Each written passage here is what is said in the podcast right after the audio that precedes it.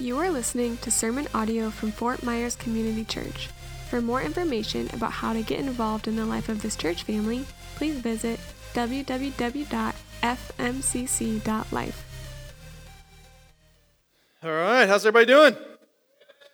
Sweet. Well, welcome. So glad that you're here. Uh, if you're a guest, we want to especially welcome you. Thanks for being here. My name is Bill, uh, one of the elders, pastors here. And uh, who's excited about the water slide outside? Yeah, I am. All right, who's going down the water slide? I am. I'm totally going down the water slide, for sure. Um, so, uh, man, I, I actually asked Miguel if he would shut these blinds because I was getting so distracted by my excitement.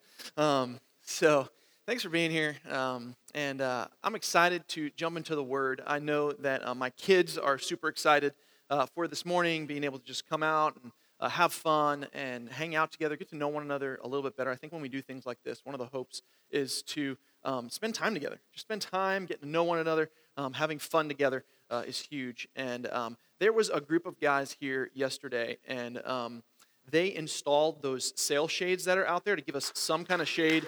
And nobody will ever know the hard work that they put into that thing.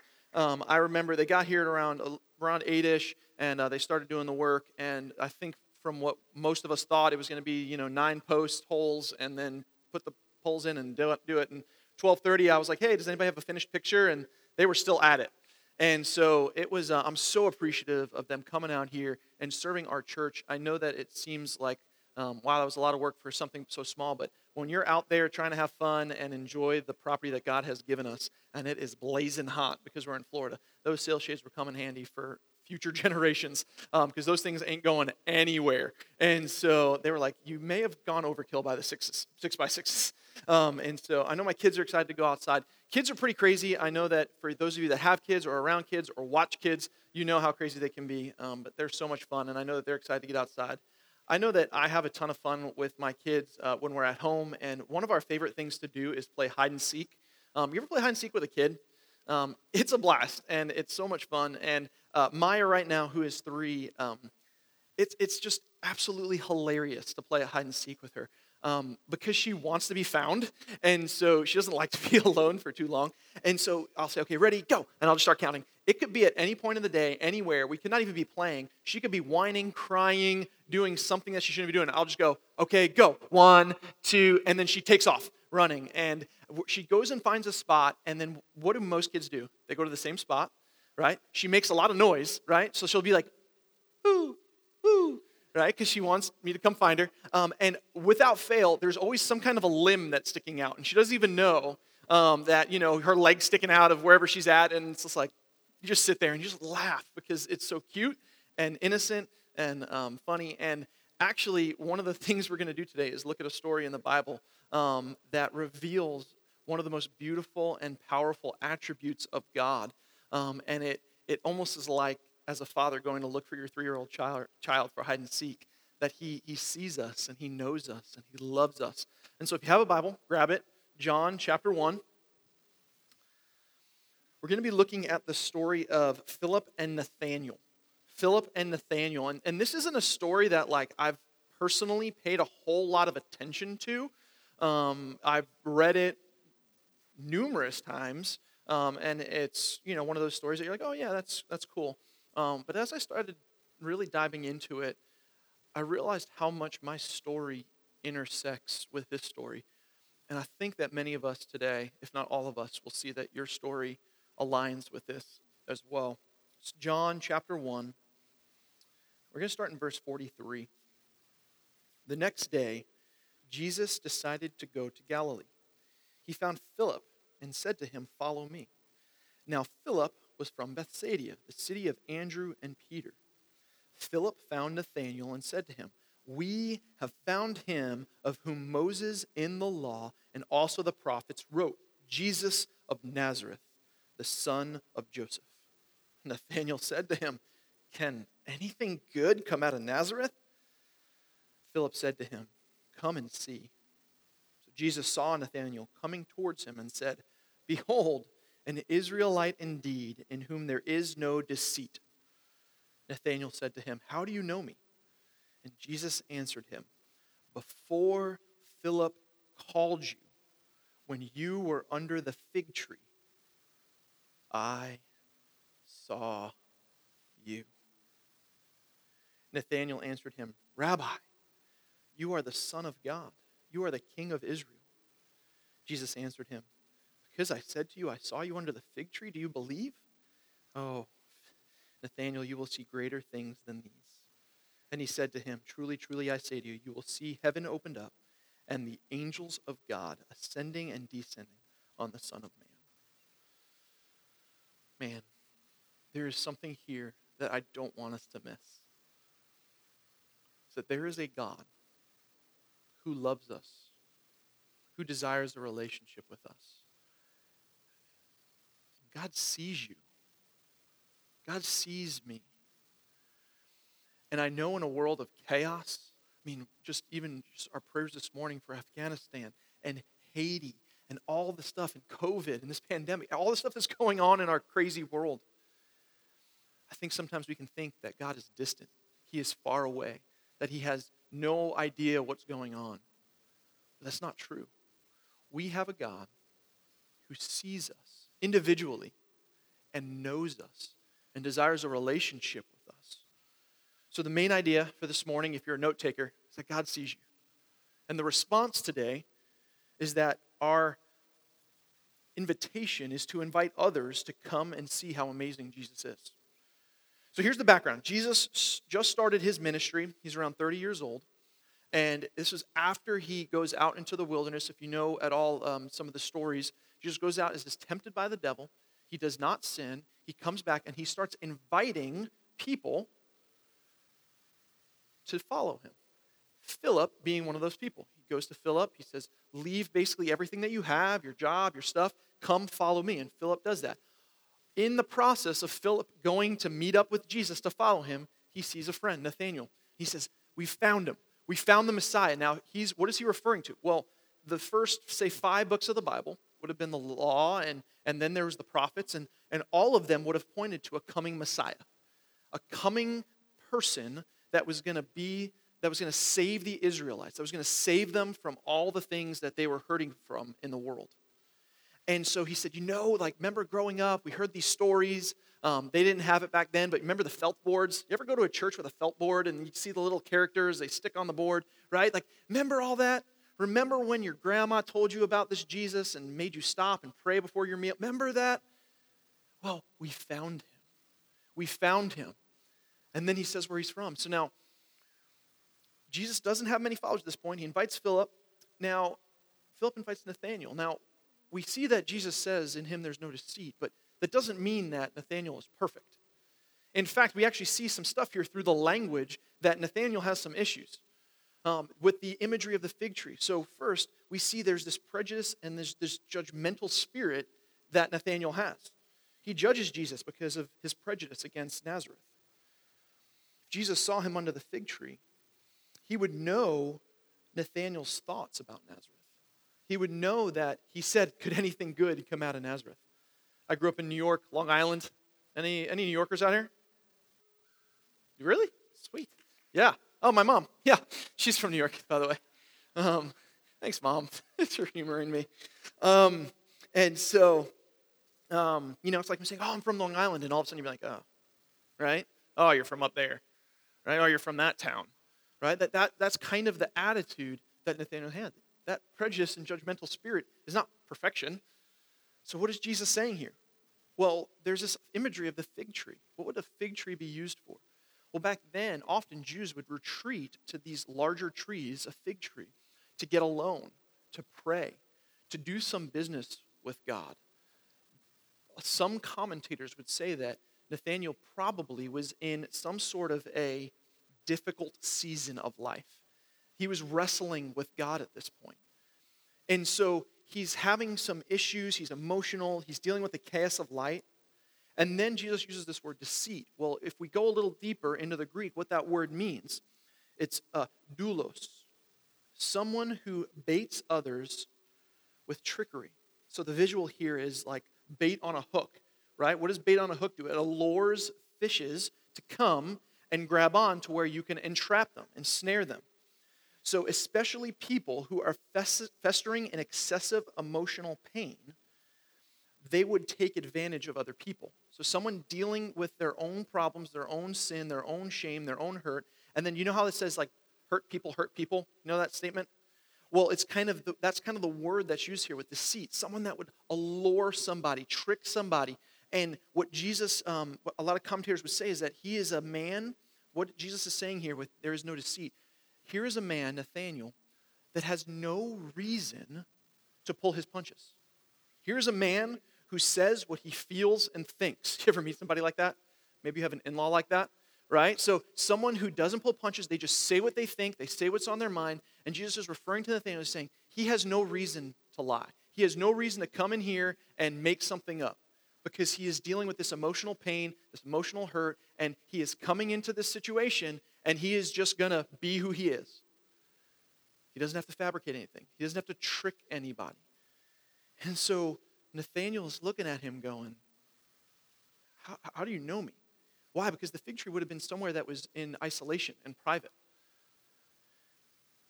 And so here we see what we call the sovereignty of God. What does that word mean, sovereignty? It means God is all-knowing, all-powerful, and everywhere. One of the first times in Jesus' ministry that people would have seen that Jesus was more than just a mere prophet, that he was more than just a good teacher, but the fact that he actually has knowledge beyond the circle around him, right?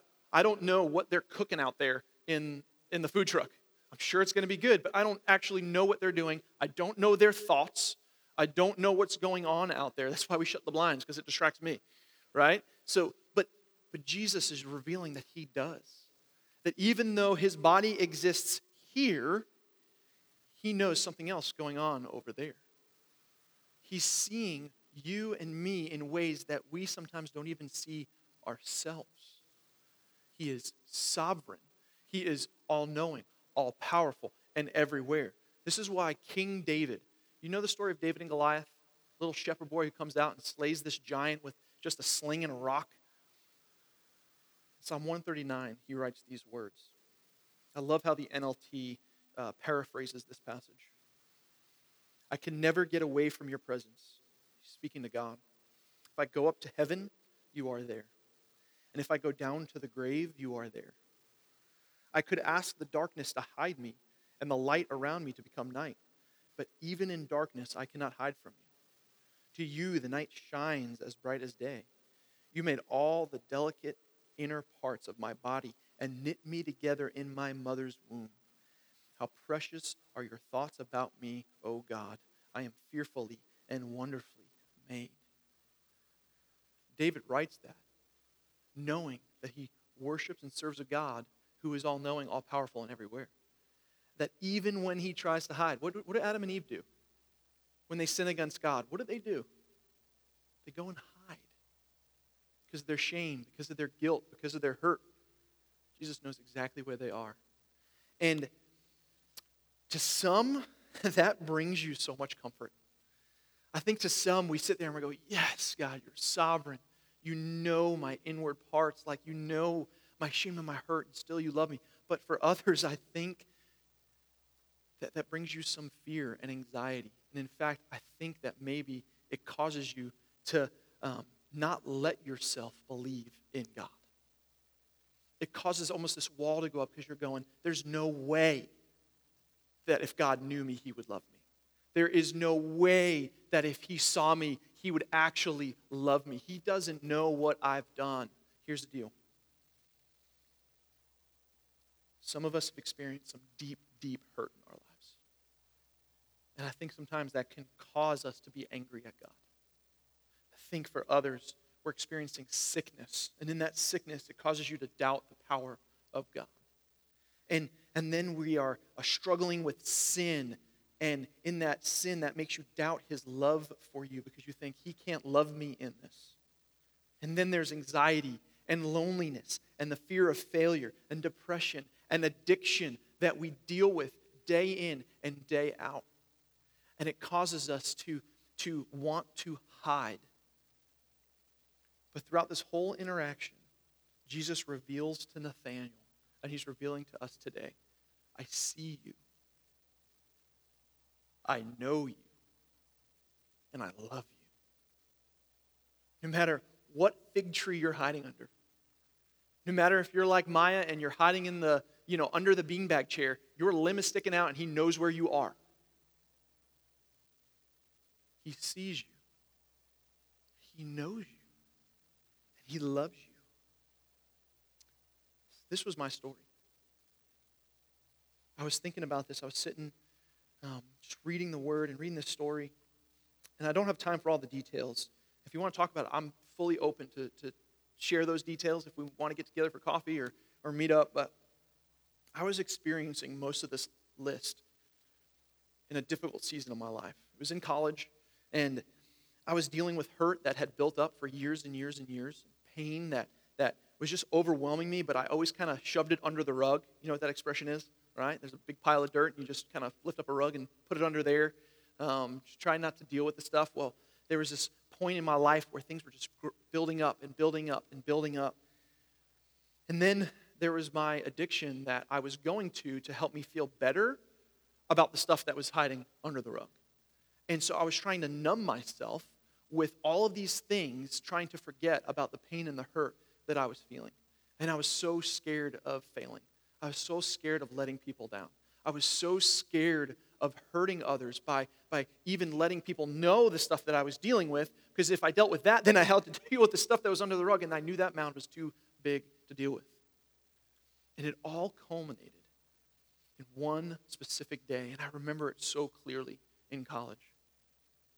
And I remember that day because I remember that night walking into a dorm room filled with amazing guys, my best friends, guys I thought I could share anything with, and I never felt so alone. I remember sitting in my bed with all of these guys. There was, I think we had six guys in one room at that point. We had a two-bedroom apartment, but we decided to move all the beds in one room to have a, like a rec room. Don't ask, stupid college kids. Um, and I remember sitting there and thinking, I can go wake any of these guys up, and they would be here with me. But I feel so alone. And I even felt in that moment that God had turned his back on me.